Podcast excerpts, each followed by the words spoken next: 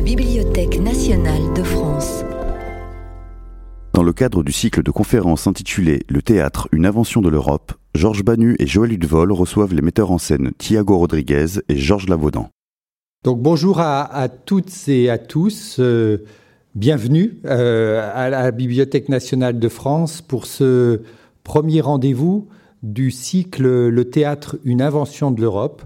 Euh, cycle qui comportera quatre rendez-vous et qui, pour ce premier rendez-vous, accueille Georges Lavaudan et Thiago Rodriguez, qui est avec nous depuis son théâtre, le Théâtre national de, Lisbonne. Et on, vous remercie euh, très chaleureusement tous les deux d'avoir bien voulu maintenir cette, euh, ce rendez-vous malgré la, situation dans laquelle nous nous trouvons. Euh, ce cycle, il est né d'une idée de Georges Banu, le homme de théâtre s'il en est, qui euh, est venu un jour frapper à la porte de la Bibliothèque nationale de France en proposant de faire un cycle sur cette formule, le théâtre, une invention de l'Europe.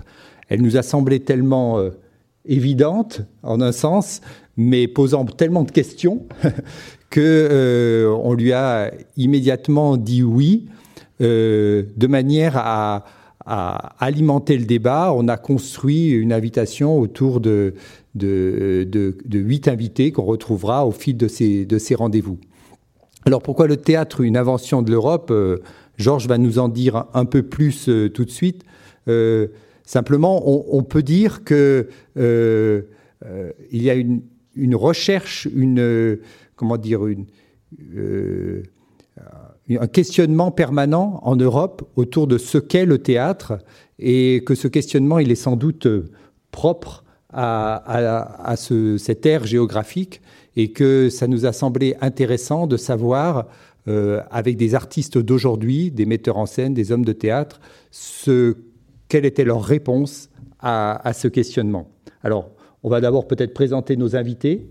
Euh, alors, à, ma gauche, euh, dans ce petit auditorium de la BNF, euh, Georges Lavaudan, que, tous les amateurs de théâtre et les spectateurs connaissent, qui euh, qui est metteur en scène, auteur, qui a été directeur de la Maison de la Culture de Grenoble, qui a accompagné pendant dix ans Roger Planchon au TNP et qui a dirigé aussi l'Odéon, Odéon Théâtre de l'Europe, on ne pouvait pas trouver meilleur euh, label pour, euh, pour participer à cette rencontre aujourd'hui, et qui a monté, alors là, de nombreux auteurs, euh, voilà, Brecht, Shakespeare, Pirandello, Tchekhov, une, Europe très large, Genet, Buchner, Musset, les auteurs, les, Grecs aussi, beaucoup.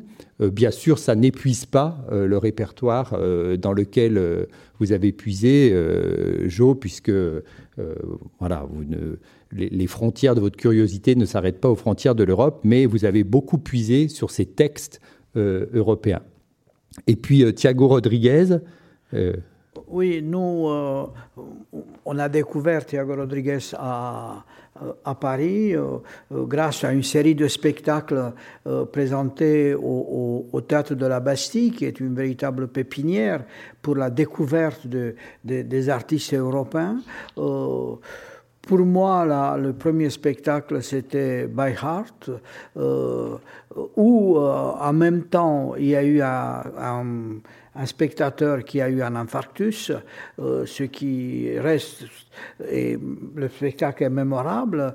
C'est un détail, mais j'ai beaucoup apprécié le fait qu'après l'intervention des médecins, euh, vous avez demandé au spectateur qu'est-ce qu'on fait? On continue ou on s'arrête? Et donc, avec le consentement de la salle, euh, vous avez continué. Donc, c'était aussi la, la situation, une situation propre au théâtre où un accident euh, rend en quelque sorte mémorable. Euh, et ensuite, euh, j'ai vu le, spectacle consacré à cette figure emblématique du, du, théâtre national, la, souffleuse. Le spectacle, moi je l'ai vu à Saint-Pétersbourg, où on vous a accordé le, le, le, prix du théâtre de le, prix de l'Europe pour le théâtre avec d'autres artistes. Et finalement, c'est la dernière fête, fête du théâtre européen, car après ça a commencé cette cette invasion euh, du virus. Mais en plus, à, l'heure actuelle, vous dirigez le, le Théâtre national de, Lisbonne. Euh, vous êtes intéressé par le répertoire euh, européen, mais aussi on peut signaler que vous travaillez beaucoup comme euh, un certain nombre d'artistes, mais c'est très important à, l'extension du répertoire. Vous travaillez sur des adaptations euh, et des, romans, sur des matériaux non théâtraux, mais qui sont en quelque sorte récupérés par le, par le théâtre. Donc l'idée que nous avons eue avec Joël, c'est d'organiser ce, débat euh, avec deux, deux, artistes qui, par leur choix, par leur, euh, par leur esthétique, euh, confirment cette identité du théâtre comme peut-être c'est axiomatique, une invention de l'Europe, tout peut être corrigé, mais le point de départ, c'est celui-là. Et avant, d'entrer dans la discussion, je, euh, je me souviens, et c'est imprégné en moi-même, une, une, phrase de Pasolini qui euh, est à l'origine de cette idée que je porte avec moi depuis un certain temps. Pasolini disait Nous ne sommes pas nombreux, mais nous venons d'Athènes.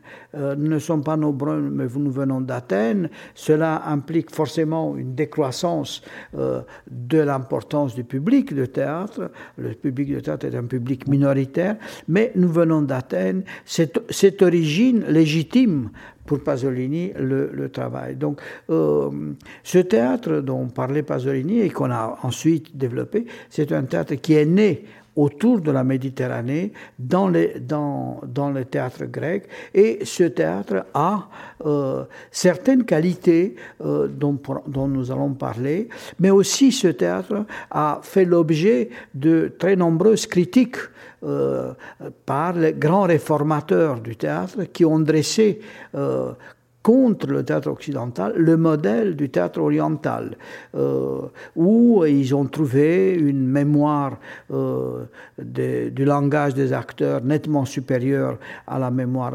occidentale, où ils ont trouvé une mixité des arts euh, étrangères au théâtre occidental. Donc, je, en pensant à cette, à cette, rencontre de ce soir, je me disais, au fond, le, les grands réformateurs euh, des années 30, ce sont des gens qui ont vécu avec les yeux tournés vers l'Orient. Euh, Brecht euh, vers la Chine, il écrit un texte célèbre, Effet de distanciation dans l'art du comédien chinois. Meyerhold vers le Japon, le, le, le kabuki. Artaud vers le théâtre, vers le théâtre baliné. Euh, donc c'est le noyau des, plus grands réformateurs du théâtre. Euh, ensuite, dans les années 60, sous l'impact des mutations culturelles, on va assister à l'émergence de ce qu'on pourrait appeler un théâtre interculturel euh, qui veut chercher, qui cherche la mixité du chant, de la danse, pour déborder en quelque sorte le champ restreint du, théâtre. Et on peut citer, bien entendu, Ariane Mushkin, euh, Brooke, euh, Eugenio Barba.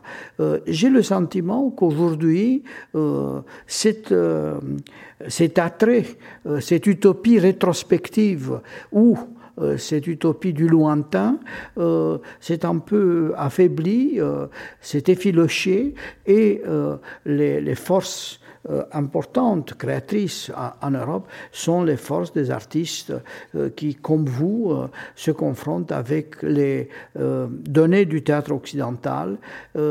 si on a rendu hommage au théâtre oriental pour sa capacité de conserver le langage, je pense que le théâtre occidental nous invite à travailler avec l'oubli, recommencer avec l'éternel euh, euh, renouvellement, euh, travailler avec l'oubli, faire confiance, faire confiance aux, mots et peut-être peut-être retrouver la, la, valeur exemplaire, ce qui n'est pas le cas en Orient, des textes.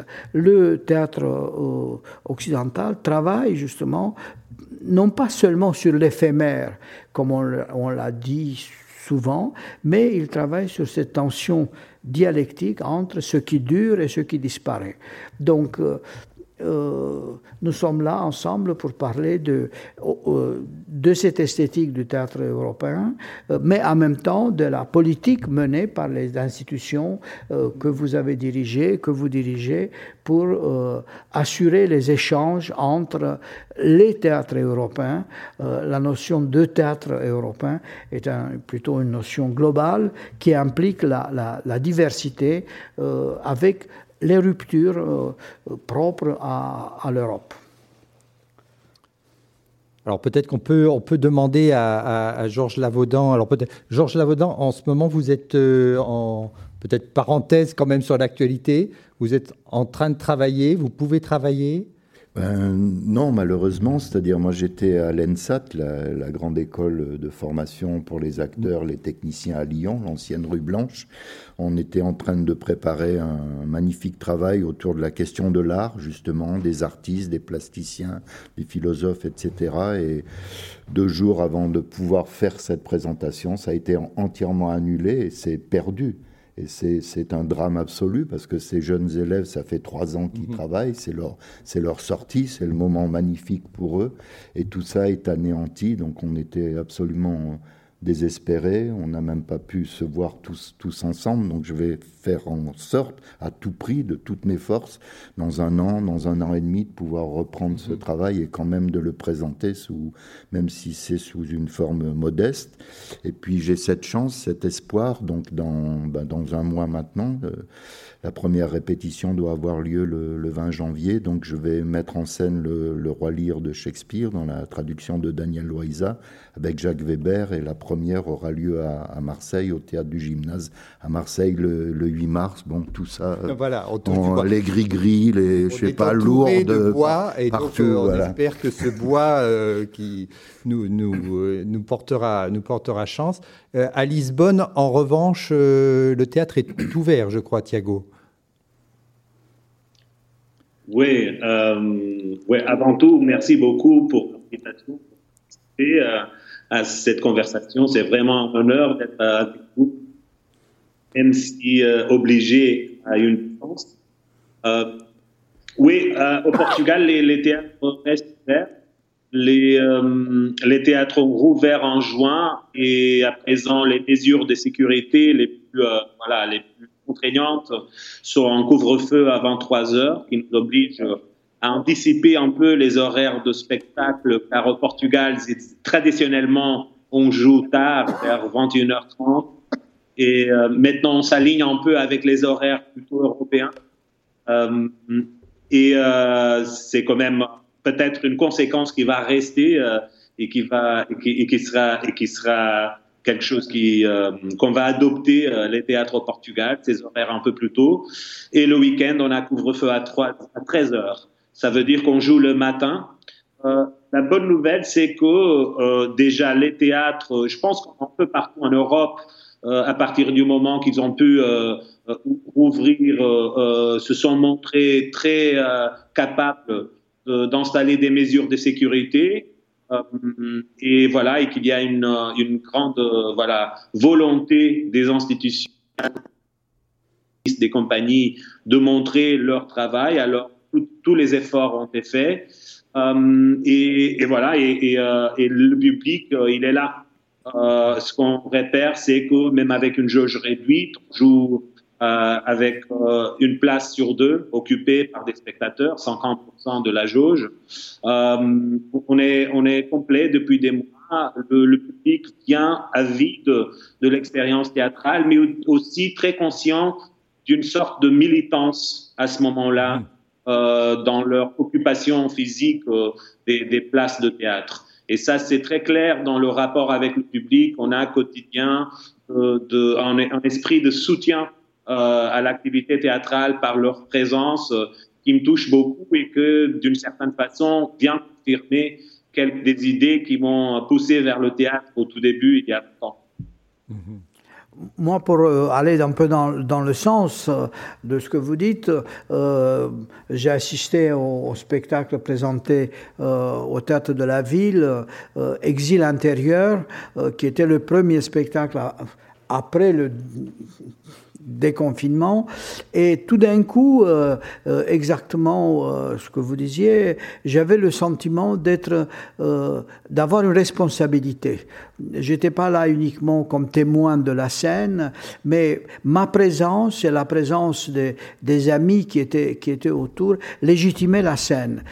et je, j'ai éprouvé le une, une, véritable émotion de cette communauté euh, qui, euh, qui se constituait par-delà la séparation scène-salle dans ce contexte de, de menaces, de, de dangers qui pèsent sur toute communauté euh, euh aujourd'hui. Et Deuxièmement, euh, le fait d'avoir ces dispositions euh, sanitaires assez euh, particulières, au début, au début, ça m'a un peu perturbé, mais finalement, c'est bien quand ça change. On a un autre rapport. on n'a plus un, voisin qui, qui dit n'importe quoi, qui s'agite. On est seul, on a comme dans les avions, dans business class, on a un avion. Donc moi, je trouve que si on peut jouer avec des jauges réduites, c'est pas si mal que ça, euh, parce qu'au fond, ça individualise un peu plus la présence d'un spectateur. Bon, en tout cas, on vous, envie beaucoup de, pouvoir euh, aller, aller au théâtre. Euh, alors, Georges Lavaudan, peut-être une, première question qui est un peu simpliste, mais qui va de soi. Vous avez dirigé l'Odéon théâtre de l'Europe. Euh, qu'est-ce que ça voulait dire? Qu'est-ce qui était différent de la MC2, de, du TNP Est-ce que vous vous sentiez investi d'une mission différente? Ah oui, oui.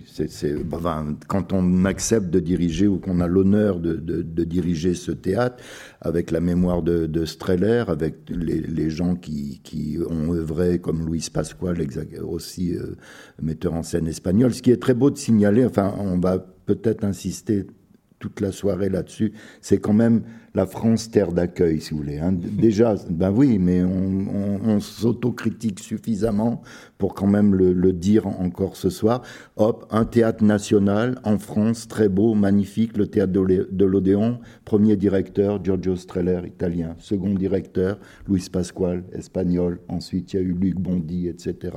Donc il y a quand même là une, une comment dire, un effet d'ouverture qui n'est pas du tout euh, vain, et je trouve ça magnifique. Donc c'est sûr que quand vous arrivez, vous, êtes, vous avez les oreilles, les yeux qui essayent d'aller un peu partout.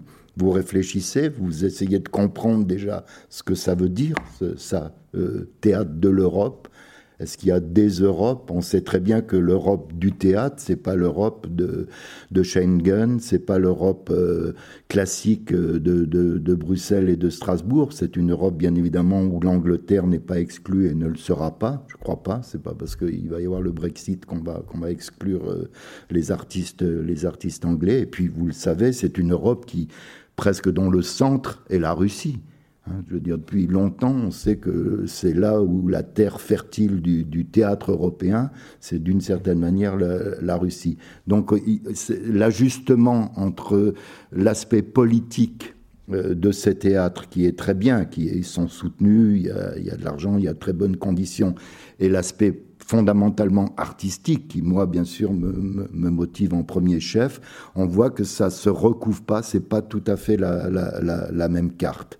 Alors ensuite, qu'est-ce que c'est? C'est toujours cette chose difficile entre les grands artistes européens, ceux qui sont connus, que tout le monde les adresse, on les a, ça y est, on sait qu'il y a tel artiste en Allemagne, tel artiste en Angleterre, tel artiste en Italie, et puis aussi faire en sorte qu'il y ait des, découvertes, des, surprises, des gens justement, euh, je, le rappelle, ça paraît anecdotique, euh, n'était jamais venu en, France, c'est le théâtre de l'Odéon qui l'a fait venir avec le, le spectacle d'Hermann Brock, euh, 8 heures en polonais, surtitré. euh, moi, je ne savais pas du tout ce que ça allait donner. Et le soir de la première, bien évidemment, un public, un public enthousiaste. Donc, il y a en même temps de faire connaître ce qui est l'art commun du théâtre européen, les grands maîtres, parce que moi je suis très attaché à cette, cette notion-là, mais aussi faire surgir des choses inédites, des choses qu'on ne connaît pas, des choses inconnues, quitte même à ce que parfois ce soit un échec. Mm-hmm. Est-ce qu'à Lisbonne, euh, vous, pouvez euh, faire une politique d'invitation? Est-ce que euh, cet échange, cette ouverture sur les maîtres européens ou sur le répertoire européen existe? Est-ce qu'elle est possible? Ah oui, à présent, un peu plus difficile, mais à cause de la mobilité, mais même on, fait des paris. On va recevoir chez nous à Lisbonne Castor avec Bajazé, par exemple, euh, en trois mois. Euh, et euh, en théâtre national, j'ai quand même euh, me mettre face à un débat sur euh, qu'est-ce que c'est en théâtre national. très différent de, par exemple, un autre qui a déjà, heureusement, euh, voilà, comme titre, théâtre. Et, je pense qu'au tout début, euh, en arrivant au Théâtre National il y a six ans, c'était très intéressant de proposer une idée de Théâtre National qui n'était pas l'original, d'avoir un grand théâtre pour euh, présenter euh, et, là, j'essaie je, je, de citer, alors euh, il faut imaginer des guillemets, euh, présenter des drames décents en langue portugaise. Ça, c'était un peu l'origine de la mission du Théâtre National, mais aussi de rendre accessible la grande bibliothèque euh, des textes, euh, des textes euh, de théâtre. Et, là déjà, il y avait pendant les romantiques, au milieu du 19e, une semelle de, cette idée-là de ouverture euh, pas à l'avenir d'une Europe, mais à, une, à, un patrimoine européen euh, euh, littéraire surtout et théâtral. Euh, alors nous, ce qu'on a fait, ce qui n'était pas du tout la tradition au Théâtre National à Lisbonne, était de le mettre en ligne un peu avec ce qui était déjà très normal à Lisbonne dans des théâtres publics, d'avoir une programmation internationale, euh, mais tout en, tout en essayant d'interpréter euh, à présent euh, avec les langues théâtrales du présent, cette idée de la grande bibliothèque, euh, euh, de rendre vivante la grande bibliothèque du théâtre. Et, ça nous a permis pas seulement de présenter, comme, comme disait Georges, les grands maîtres du théâtre européen, les grands noms, les noms de référence, les grands noms de la bibliothèque qui doivent être euh, disponibles euh, aussi au public euh, lisbonnais et portugais, mais aussi d'essayer de, de, trouver un chemin qui privilégie le théâtre de texte, euh, et en théâtre de texte engagé à l'histoire, engagé à une idée de patrimoine, même quand le, texte, est inédit. Alors en privilégiant l'adaptation, en privilégiant euh, la, recherche documentale historique pour, euh, pour, comme source de nouveaux textes.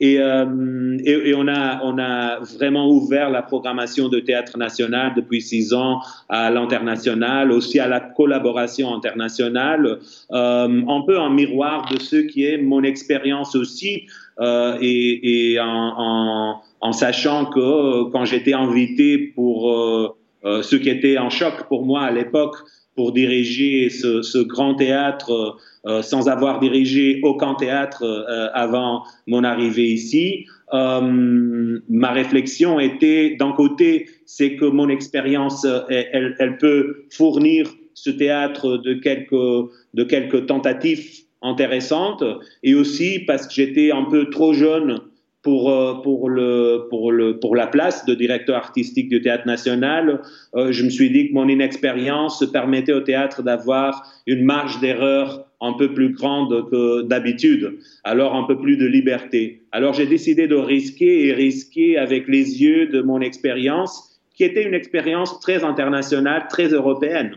Euh, mon deuxième spectacle à 20 ans était créé avec une compagnie belge Euh, mon euh, quatrième spectacle était créé, euh, c'était mon premier spectacle en langue française à Toulouse, au Théâtre Garonne, Les Antigones. alors, mon expérience comme jeune comédien, même avant de mettre en scène ou d'écrire du théâtre, était une expérience de mélange de langues, de traditions théâtrales, belge, française, allemande, euh, hollandaise euh, et de, voilà, de chaos, de confusion, de babel esthétique, mais qui m'a vraiment éclairé le chemin vers euh, une espèce de cohérence de la diversité, une espèce de idée de voilà en fait de dire que le théâtre dans lequel j'étais éduqué euh, informellement parce que j'ai quitté mon éducation formelle en théâtre première année conservatoire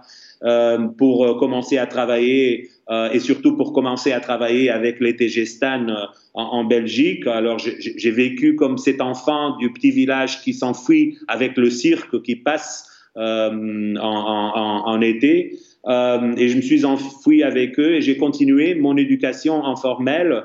Et euh, voilà, c'était une expérience très proche de ce qui appelle Umberto Eco quand il parle de la traduction comme langue européenne. Alors c'était de cette confusion d'expérience euh, et de langue et de tradition théâtrale euh, qui vient mes premiers pas en théâtre et, euh, et qui, m'ont poussé vers la mise en scène et l'écriture aussi et qui se peuvent trouver, même si adaptés à ceux qui ont la mission dans Théâtre National, dans le travail qu'avec toute l'équipe de la maison, j'essaie de développer ici à Lisbonne. Euh, par rapport à ce que, vous dites et par rapport à l'expérience de Joe, euh, l'Europe offre un, grand éventail d'écoles de, de, théâtre, de, styles de jeu. Euh, il y a quand même des, des, des différences. Est-ce que le travail avec des acteurs d'une autre nation, mais qui restent inscrits dans la culture européenne, vous a séduit pose problème. Euh, euh, Jo qui a travaillé, tu as travaillé en Espagne, euh, vous en, Belgique. Il y a en général, une, à mon avis, une très grande erreur de la part de metteurs en scène qui disent Ah, mes acteurs c'est autre chose que les vôtres. Euh, donc, euh, les Polonais disent du mal des Français. Les Français, quand ils, vont en, Russie, disent du mal des Russes. Donc, il y a une, sorte de, relation euh, profonde, organique, entre les acteurs de son pays, leur langue, mais en même temps, chez certains, comme chez vous, comme chez Joe, on remarque cet appétit d'aller au-delà de, de la langue, au-delà de l'acteur national. Euh, est-ce que vous avez rencontré des réussites?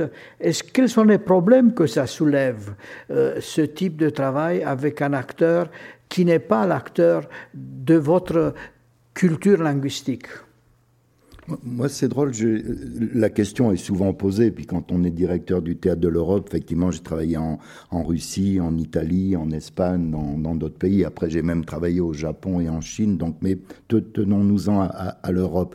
Je, je, suis pas sûr de cette chose qu'il y a, comment dire, une culture de l'acteur euh, russe, une culture de l'acteur. Euh, euh, je suis pas sûr. Je, Il y a une nature quand même. Peut-être, mais je vais te dire autre chose. Par contre souvent dans les troupes d'acteurs, il y a un qui va être plus Stanislavskien, puis il y a un qui va être plus brechtien, puis il y a un qui va être du côté de Artaud, il y a celui qui va pas arrêter de poser des questions toute la journée, qui va historiciser son travail, lire dix bouquins sur la pièce, il y a celui qui quasiment apprend le texte au dernier moment, il y a celui qui va faire chier toutes les cinq minutes, il y a celui que tu verras jamais. Il y a comme des types, comme on dirait le misanthrope, l'avare, le bourgeois gentilhomme, etc. Il y a des types dans une troupe qui forment une humanité contradictoire et même en Russie, je me souviens chez Dodine, pourtant magnifique, extraordinaire, il y avait ces types, il y avait ces types différents et pas tout à fait. Alors après, oui, il y a un style, euh, je sais pas quoi, un acteur russe, on peut, il peut pas tenir cinq minutes assis sur une chaise à rien faire. C'est impossible. Faut, faut, qu'il propose quelque chose. Il a le sentiment qu'on ne l'utilise pas. Si tu veux. Il veut dire, mais non, alors je suis plus acteur. Si je suis pas là pour faire des, propositions, euh, euh, ben mets-moi dans, un placard. Alors il y a peut-être l'italien qui va peut-être être plus, je sais pas, plus, lyrique, plus réactif. Mais je suis pas sûr qu'il y ait... Euh, enfin, je suis pas sûr. Voilà. Euh, je, je, je suis assez ami avec euh, un grand metteur en scène, euh, Warlikowski, qui, qui, a travaillé en France avec des succès mitigés, mais il a fait de très grands succès avec ses acteurs polonais. Et Warlikowski a, a, a décidé de ne plus euh, travailler qu'avec des acteurs polonais au théâtre et faire de l'opéra euh, avec des, des chanteurs euh, du, du, monde entier. Donc de là vient la... la... Il, il, il, a tort parce que le spectacle qu'il a fait avec Isabelle Huppert, s'il rencontre une actrice polonaise qui est l'équivalent de ce que produisait Isabelle Huppert sur le plateau avec lui, moi je suis prêt à aller voir tous les acteurs polonais. Il faut, faut, être très modéré, très... Il faut, faut, demander à Thiago. Thiago. Euh, je suis tout à fait d'accord euh, avec cette idée de moi, non plus. Au, moins, mon expérience n'est pas celle de le, le, stéréotype de l'acteur français ou de l'acteur espagnol ou de. Je pense que les frontières, le même avec les spectateurs, je dois dire, les frontières, elles ne, ne sont pas les, les, les, les frontières administratives. Au théâtre, les frontières sont d'autres frontières. Moi, je peux avoir beaucoup plus d'affinité avec un artiste du Liban ou qui habite euh, à la rue de la Roquette à Paris qu'avec mon voisin qui habite à la même rue que moi et travaille aussi depuis 30 euh, ans euh, à Lisbonne dans les mêmes théâtres que moi. Euh, alors, mon, expérience est, comme, disait Joe déjà, que voilà, on va toujours trouver l'acteur qui emmerde, l'actrice sensible, l'actrice forte, l'acteur. Il y a des types, c'est vrai, on peut, on peut trouver cette traduction dans presque tous les troupes, tous les collectifs d'humains euh, qui jouent, euh, parce qu'on peut la trouver dans tous les collectifs d'humains, euh, dans toutes les assemblées humaines, aussi dans les spectateurs. Il y a toujours l'atout euh, euh, complètement négligente euh, du silence nécessaire et délicat pour le spectacle, mais aussi le rire fou du spectateur. Je, pense que dans, les frontières, si on, si on voudrait, moi je suis pas vraiment pour essayer de passer du temps à trouver des frontières, mais si on voudrait les trouver, en fait, je pense que c'est c'est plutôt dans, les esthétiques, dans la pensée, dans la politique, je dois dire. Euh, mais elles, elles, sont pas. On, on, trouve plein de Français, Portugais, Polonais qui habitent le même pays théâtral, je trouve, euh, plus facilement que euh, une preuve scientifique de la différence énorme entre les acteurs polonais, les acteurs français et les acteurs portugais. Euh, parce qu'aussi le, le théâtre, il est tellement composé de la confrontation, de la diversité, de la nuance de la différence, qu'un groupe euh, territorial, euh, national, il sera toujours très divers et, très, et très capable de trouver sa traduction dans un autre groupe national. Tu mets 20 Portugais et 20 Français euh, qui vont travailler ensemble dans une troupe de 40 et je peux te dire que le premier jour, le groupe qui se forme fort pour euh, proposer quelque chose, il ne sera pas un groupe avec une nationalité, il sera un groupe avec une affinité esthétique, éthique, politique, théâtrale. Euh, mon expérience est aussi celle de euh, les, les contres. Et c'est vrai qu'il y a des choses qu'on perd quand on passe à une autre langue. Euh, euh, bien sûr, c'est évident, on perd la tradition des mots, mais aussi on se libère du poids des mots. Euh, quand je joue en français, par exemple, je sais que je suis maladroit. Je serai jamais euh, virtueux. Euh, je suis pas non plus virtueux à jouer en portugais, mais mais en français, je suis sûr que je serais pas capable de même faire semblant de virtuosisme. Mais je gagne quelque chose dans l'empathie du public français qui est comme, comme France Terre d'accueil et en public d'accueil. Je dois dire que dans ce sens-là, euh, c'est pas partout, euh, mais euh, dans plusieurs théâtres en France, j'ai trouvé des publics d'une curiosité, d'une ouverture. Et je sais bien que pour les Français, c'est difficile de recevoir des éloges, mais je le fais tout de même. Euh, c'est parfois des publics d'une ouverture euh, vraiment, euh, voilà, pas habituelle.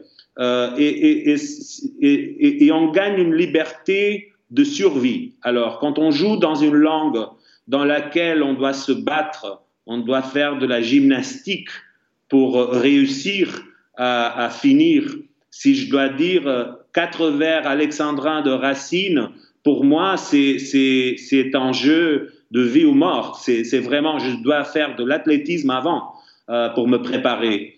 Et, alors, ce jeu de survie a une énergie vitale de communication, de présence, qui en fait parfois euh, n'est plus visible si je dois jouer Camouinch, euh, des décasyllabes, euh, ou si je dois jouer en texte portugais dont je comprends toutes les nuances, toutes les traductions et tous les et toutes les traditions et le poids de cette tradition. Alors je pense qu'il y a une liberté dans la transition vers une autre langue et aussi avec la mise en scène, d'entendre euh, j'ai eu le, privilège de travailler avec euh, une équipe d'acteurs français euh, très forte au théâtre de la Bastille pour, pour monter Bovary, une adaptation très libre que j'ai fait de Madame Bovary de Flaubert, que j'avais créé déjà au Portugal. Et soudainement d'entendre Bovary dit par des acteurs en français, avec des citations dedans, bien sûr, du roman de Flaubert, entre autres sources littéraires, était déjà euh, la notion que le texte appartenait beaucoup plus à ses acteurs qu'à moi-même, même si moi je l'avais écrit parce qu'il le disait avec une intimité avec cette langue, mais aussi une transformation de la perception du texte, même pour moi qui l'avais écrit. Alors, Yonville, ce village inventé par Flaubert, euh, dite par un portugais, elle est pleine d'exotisme. La France, euh, l'élégance française, alors que quand elle est dite par un acteur à Paris, Yonville, c'est la mélodie de, voilà, de la médiocrité provinciale, euh, de, la petite bourgeoisie. Et, soudainement, juste un mot, un son, dit, dit par un, en portugais ou en français, avait euh, historiquement, mais aussi dans le moment de la partage avec le public, une force complètement différente. Cette confusion, elle, elle m'intéresse euh, énormément et je pense que c'est euh, un des espaces où je, où je, j'essaie de travailler de plus en plus les prochaines années. Cette confusion, ce, cet espace où on contrôle plus l'histoire des mots parce qu'on est des Italiens, des Portugais, des Portugais, des Roumaniens, des Français et des Norvégiens, tous ensemble dans une salle. Euh, vous euh, travaillez tous les deux euh, en faisant confiance aux mots. Le, mot est presque l'emblème du, du, théâtre, du théâtre européen. mais je, j'ai souvent réfléchi à une réplique euh, qui est extrêmement ambiguë euh, et qui est souvent mal jouée, à mon avis. Euh, quand on demande à Hamlet, quand Polonius demande à Hamlet, qu'est-ce que vous lisez? Et il répond, des mots, des mots, des mots. Euh, d'habitude, on joue euh, cette réplique comme si c'était euh, des mots creux, des mots sans valeur. Mais peut-être, peut-être que dans cette phrase d'Hamlet, il y a aussi l'éloge qu'Hamlet fait au livre. Il lit des mots. Ces mots peuvent être les mots de Montaigne, peuvent être les mots d'Erasmus. donc, comment quelle est la relation que vous entretenez avec ces mots exaltés et dans le spectacle de Joe et dans, les vôtres? Parce que chez l'un et l'autre, euh, on ne retrouve pas cette mixité propre à d'autres artistes où il y a la musique qui est très importante, la danse, etc. Donc, sur quel ressort intérieur, euh, identitaire même, est fondée cette confiance faite aux mots? Moi, je pense que chaque, euh, comment dire, là, il y a quand même des différences entre les auteurs. Quoi, tu n'abordes pas euh, la manière de phraser. Thiago l'a dit, quand tu abordes Racine, tu es dans une forme et il faut assumer cette forme. Quoi qu'il arrive, tu peux pas dire ça comme une telenovela, tu peux pas ne pas éviter les, les, les, liaisons, etc., les césures, la, respiration. Si tu joues Fedo ou Coltès, c'est une autre manière d'aborder les, les, les, mots et, et, la langue. Et tu as raison de le dire, la, ton, ton, ton, anecdote, j'allais dire, sur, sur Hamlet et les mots et mots et mots, c'est une vraie question. Je l'ai monté à la comédie française. Je me souviens qu'on a discuté des des heures pour savoir, mais il y a aussi le fait même comme Hamlet est soi-disant euh, perturbé, qu'on le voit comme un personnage un peu incertain, il dit simplement la matérialité de la chose. Qu'est-ce que vous disait Des mots, des mots, des mots. Il n'y a rien à dire de plus que cette chose-là. Il, y a une remise au centre d'une évidence matérielle de ce qu'il est en train de, faire. Mais je crois que ça dépend beaucoup des, encore une fois, des, des auteurs. Alors, je rebondis aussi, c'est pour réouvrir la, discussion. Ce qui est quand, on repense au, théâtre oriental, enfin au théâtre euh, Extrême-Orient, oriental, japonais, chinois, tout ça, faut quand même penser qu'à l'origine, tu, as dit le titre, moi je ne savais pas, enfin, euh, euh, l'Europe, le théâtre, une invention de l'Europe. Bon déjà, est-ce que c'est plus une invention de l'Europe ou une invention athénienne, je sais pas. Et en plus, Athènes, c'était pas du tout l'Europe hein, à, l'époque. Donc, à quel moment ça se construit non, non, non, non, pas du tout, du tout, du tout. Hein, pas, du tout, non, non. C'était, ils ont inventé le mot Europe, mais tu le sais pour d'autres raisons. Hein, il y a, en, même temps une mythologie. Et puis, au contraire, l'Europe pour eux, c'était plutôt le passage. C'était quand on revenait d'Orient ou quand on y allait, si tu veux. Mais il n'y avait pas de territoire. C'était les îles, c'était la mer Égée, etc. Mais ça, c'est pas important. Mais ce qui était bien, mais déjà dans le théâtre grec, il est formel c'est pas un théâtre naturaliste et psychologique, si tu veux.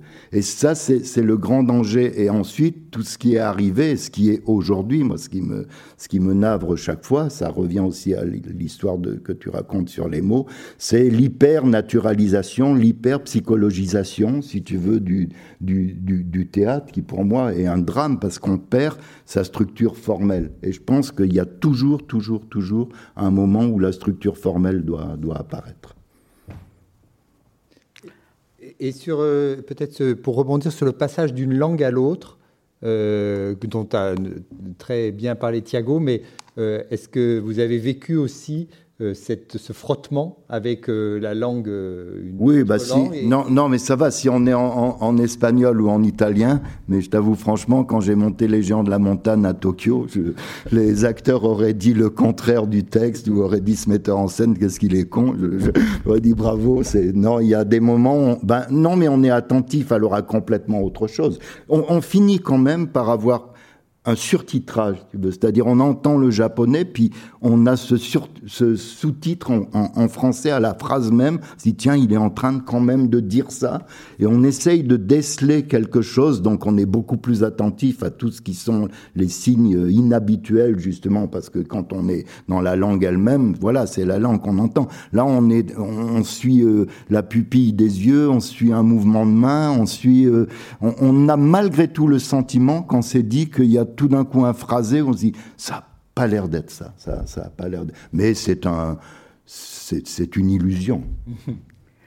Et vous, dans, ce, dans cette relation au, mot, euh, vous vous trouvez dans la situation de, de vous confronter avec des acteurs qui, euh, qui n'ont pas un bagage de signes comme le déplorait Meyerhold, comme le déplorait Brecht. Euh, est-ce que ça vous libère ou au contraire euh, c'est un handicap? Euh, L'Orient travaille avec la mémoire, l'Occident travaille avec l'oubli. il y a un éternel renouvellement. Woody Allen disait l'éternel recommencement, ça veut dire que je vais voir encore une fois Holiday on Ice. Donc, c'est Qu'est-ce qu'on découvre en repartant toujours à zéro avec un acteur? Un acteur a une certaine expérience, mais il ne possède pas un langage, il n'est pas, euh, il n'est pas en quelque sorte commun euh, à la culture. en repartant à zéro d'un texte aussi. oui, d'un texte. Enfin, de l'acteur et du de l'acteur du texte. Donc, euh, l'oubli est une chance ou, euh, au contraire, un handicap. Euh, je sais pas, Georges ou Thiago. Thiago. Ah je, pense que c'est tous les deux. Euh, bien sûr, c'est pas la réponse la plus euh, la plus intéressante, mais je pense que euh, d'un côté, l'amour du texte est un amour de la mémoire toujours, surtout au théâtre. Alors cette cette ce choix-là de voilà de construire euh, à partir du répertoire, de mettre en scène du répertoire ou de la réécriture euh, que, je, que je sais qui sont des, des, des, formules ou des stratégies différentes, mais qui pour moi, éthiquement et même esthétiquement, se rapprochent beaucoup. Euh, L'idée d'adaptation et réécriture, pour moi, elle est très proche de mise en scène euh, de répertoire parce que c'est toujours un jeu de traduction ou d'interprétation du, du, répertoire, euh, de, l'original, du mythe, disons.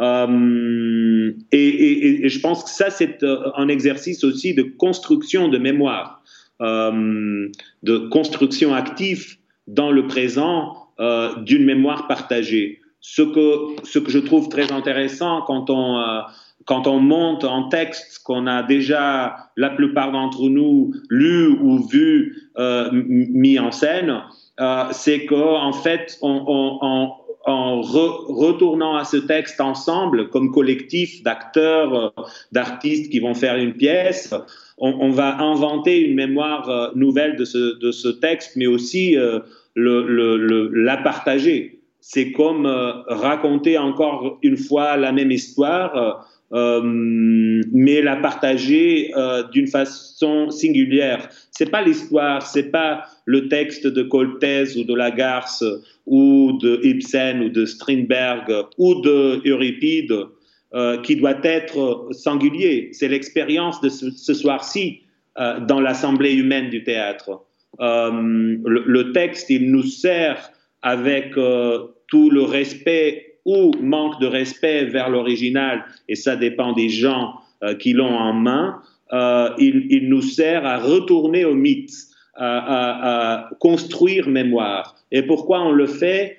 Pas pour sauver Antigone, parce qu'on sait bien qu'Antigone, elle va mourir à la fin, mais pour comprendre comment elle va mourir maintenant, ce que l'écrivaine indienne disait, euh, Arundhati Roy disait, on retourne aux grandes histoires pour trouver le détail différent cette fois-ci.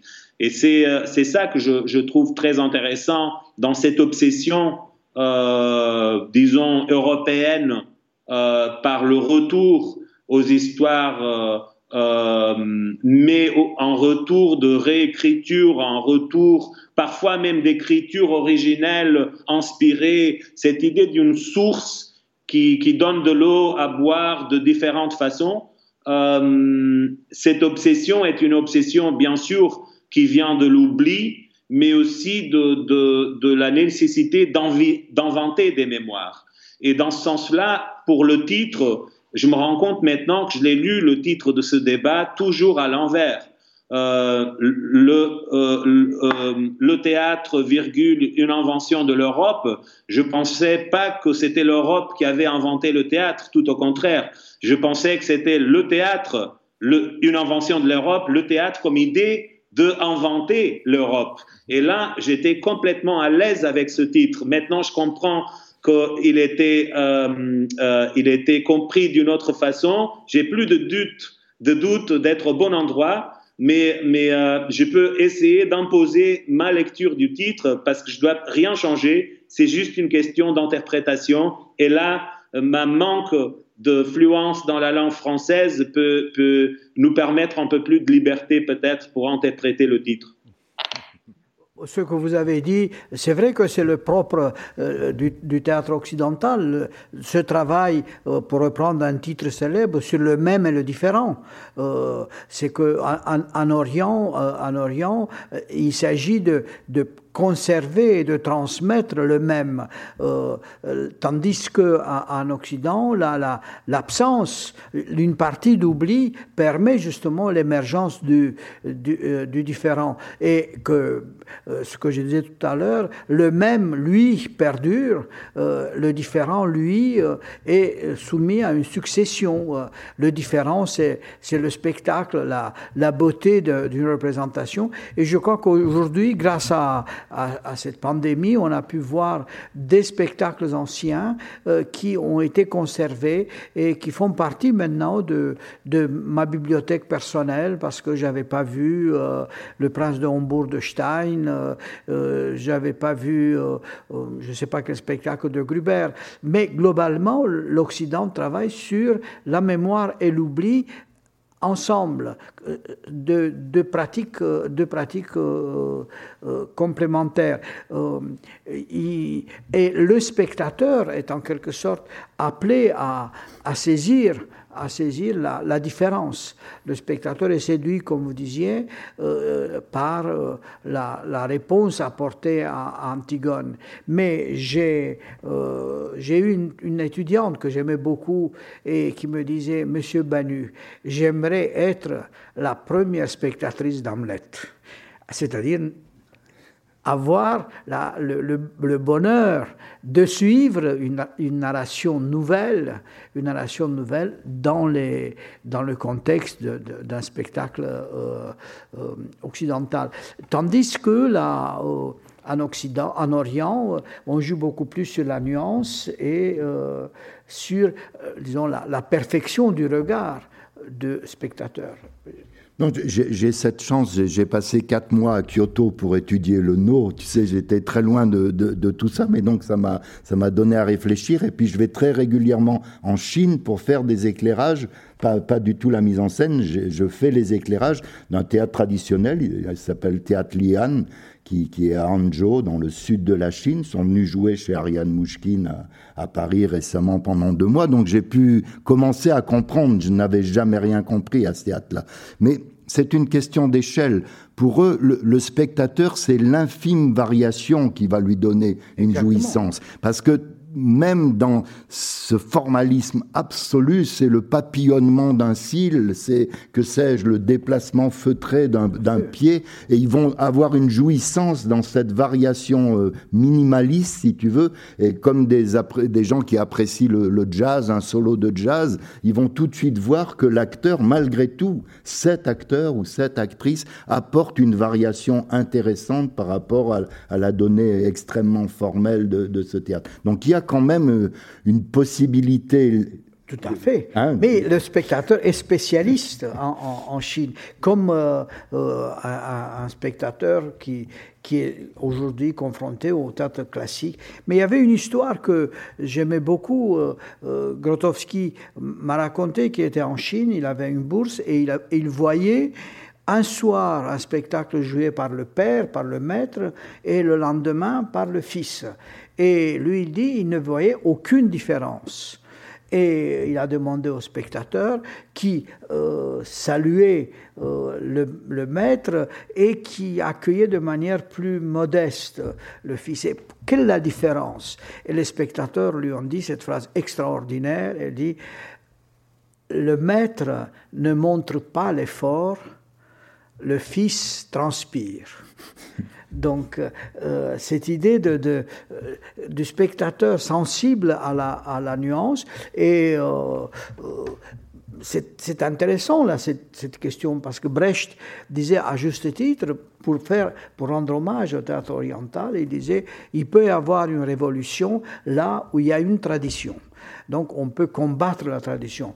L'Occident, je pense que travaille beaucoup plus sur, une pensée, critique, dialectique, euh, mais moins sur une pensée euh, de transmission, une pensée mémorielle, sauf que, euh, comme vous disiez, euh, il y a un patrimoine, ce patrimoine qui est le patrimoine des textes. Tu as raison, mais il y a toujours la tentative, quand on démarre le théâtre à 18, à 20 ans, à 25 ans, c'est la tentation de la tabula rasa. On ne veut entendre parler de rien du tout. On se dit qu'on est capable de tout réinventer, le texte, l'acteur, la scénographie, et c'est ça, c'est le théâtre occidental ne cesse d'avoir ce fantasme, ce magnifique fantasme, ou même cette ambition de dire qu'à chaque fois, elle réinvente tout le théâtre, c'est-à-dire sa situation politique, euh, sa relation au spectateur, euh, la manière d'écrire les textes, euh, improvisation, pas improvisation. Chaque fois, chaque fois, chaque fois, les grandes révolutions concrètes, théâtrales, le Living Theatre, Bob, Bob Wilson, c'est de se dire, c'est une ambition, mais magnifique, enfantine, de dire chaque fois quand on démarre un jeune, euh, j'ai vu, c'était nous, le théâtre partisan, bah, on voulait tout casser, tout refaire. Rien ne nous satisfaisait de ce qu'on avait vu jusque-là.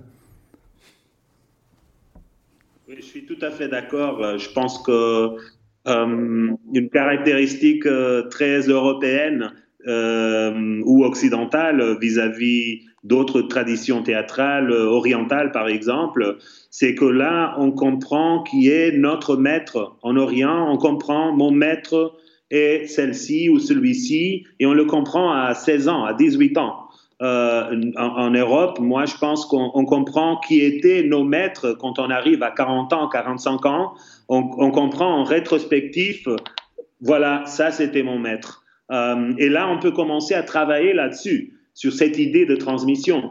Mais je pense que l'idée de transmission vient de euh, voilà du moment que en tant qu'artiste et je pense que ça a à voir aussi avec l'histoire de l'art en Europe en tant qu'artiste quand on on arrive à surmonter euh, à un moment donné cette espèce de vision adolescente du modernisme de l'authenticité de l'originalité euh, quand on se rend compte qu'en fait notre travail le plus originel il est un acte de, piraterie comme, comme, étaient des pirates euh, Molière ou Shakespeare, de, de, voilà, de citation euh, ou, de, ou de vol euh, d'idées, de, de formes. Quand on se rend compte que le travail qu'on pensait, ce qui était le travail qui cassait toutes les formes précédentes, est le travail qui hérite le plus de toutes les formes et traditions précédentes, là, on respire profondément et on commence à comprendre qui sont nos maîtres.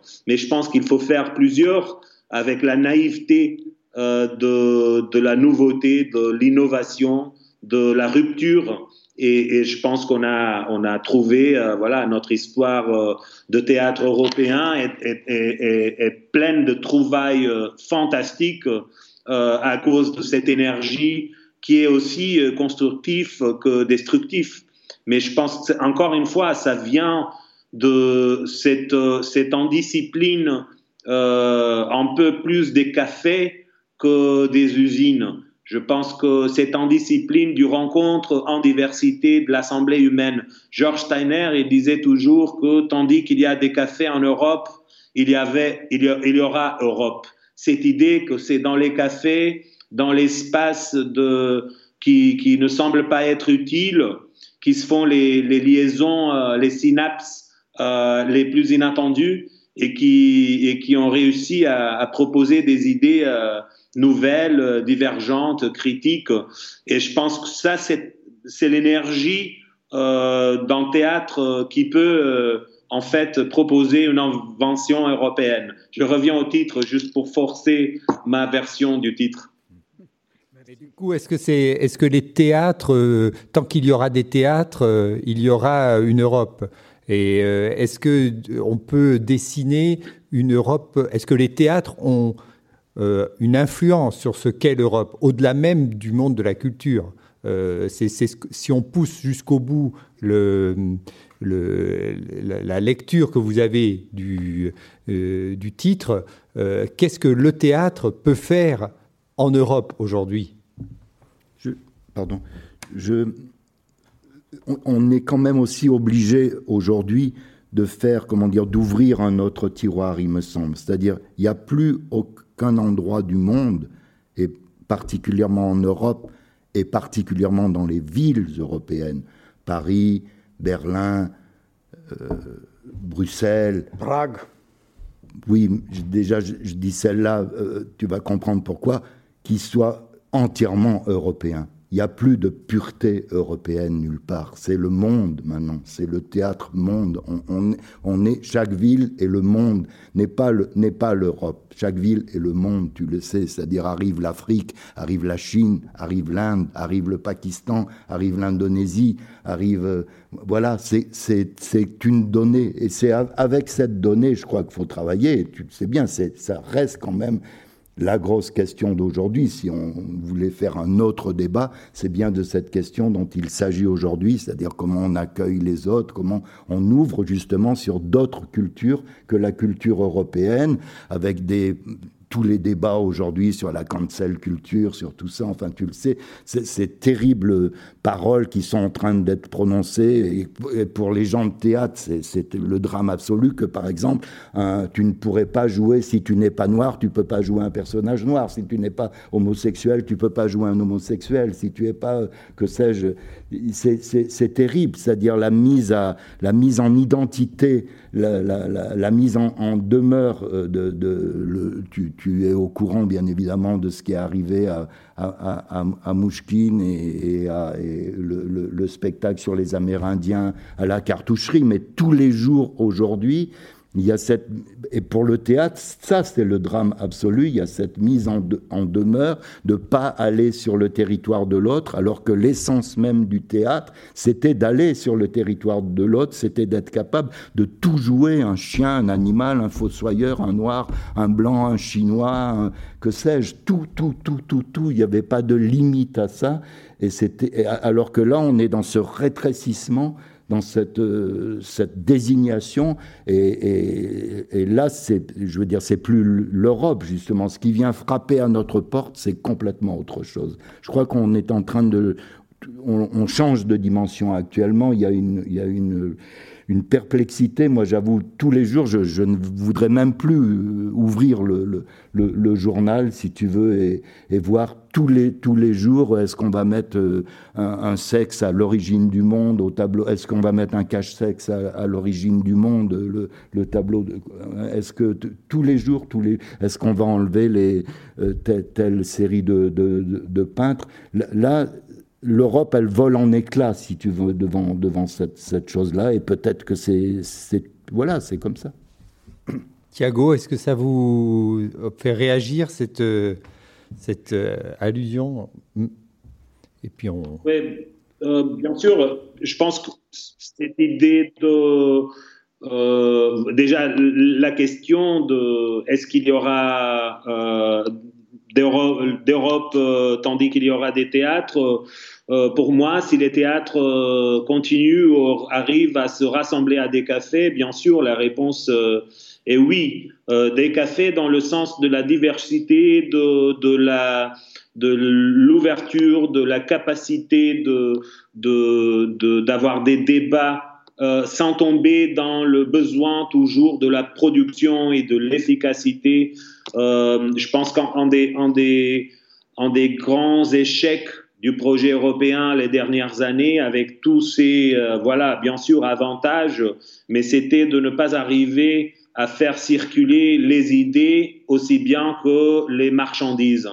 Euh, c'est la, libre circulation de, biens elle est encore plus forte que la libre circulation d'idées et même de personnes, bien sûr.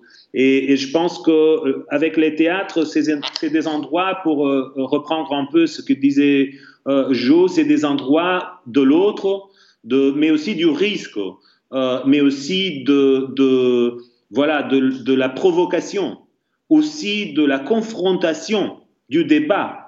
Euh, et, pas du débat dans un cadre dogmatique déjà prédéfini, mais dans, dans débat plus libre.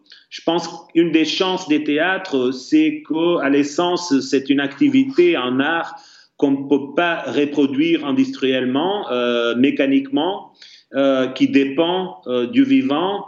Et, et c'est ça qui motive en fait politiquement mes angoisses vers le numérique et les expériences de théâtre en numérique, euh, en, croyant que le numérique est juste encore une plateforme pour l'imagination et que chaque artiste doit faire ce qu'il veut comme il ou elle veut à n'importe quel moment. Mais moi, j'ai des angoisses avec le numérique parce que je ne peux pas accepter euh, que le théâtre ne, ne, soit pas en rencontre physique, pas seulement à cause d'une espèce de fidélité à l'essence de cet art, mais par des raisons politiques. Parce que le moment qu'on accepte que le théâtre peut sortir du vivant, du physique, de la partage dans le même espace entre gens inconnus, euh, il va devenir euh, facile à reproduire mécaniquement.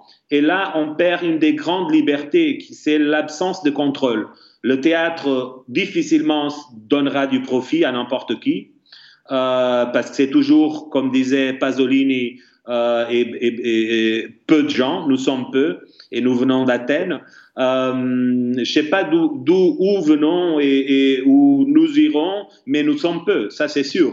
Même si nous sommes 2000 dans une salle, nous sommes peu en comparaison avec euh, la consommation vertigineuse de produits entre guillemets culturels. Et je pense qu'il faut préserver cette échelle humaine du théâtre pour le libérer pour la pensée divergente, la pensée critique et même la provocation, la capacité de sortir du cadre mental dominant à un certain moment. Euh, et je pense que là, je voudrais bien préserver cette liberté pour que des artistes peuvent l'utiliser ou pas. Euh, ils ne sont pas obligés d'être provocateurs, ils ne sont pas obligés d'aller contre le politiquement correct ou n'importe quoi, mais euh, ils doivent avoir la liberté de le faire. Et je pense que cette liberté, elle est dans l'échelle humaine, dans l'assemblée humaine, la présence physique, et c'est aussi ces échelles, ces bourses de résistance de pensée, je pense, qui peuvent euh, au lieu d'un grand espace avec des, des, milliers et des milliers, mais centaines de milliers de petits espaces avec des centaines de personnes, euh, qui est plus proche d'une idée désirée pour moi d'Europe. Merci beaucoup, merci à, tous les deux, merci euh, Georges Lavaudan, merci Thiago Rodriguez pour ces très riches euh, débats. Euh, nous vous retrouvons le mardi 12 janvier avec comme invité Laurent Godet, l'écrivain que vous connaissez, et Gabor Tompa, qui est metteur en scène et président de l'Union des théâtres de l'Europe. Merci encore et à bientôt. Venez d'écouter un podcast de la Bibliothèque nationale de France. Retrouvez les conférences, rencontres et créations de la BNF sur toutes les plateformes de podcast ainsi que sur le site bnf.fr.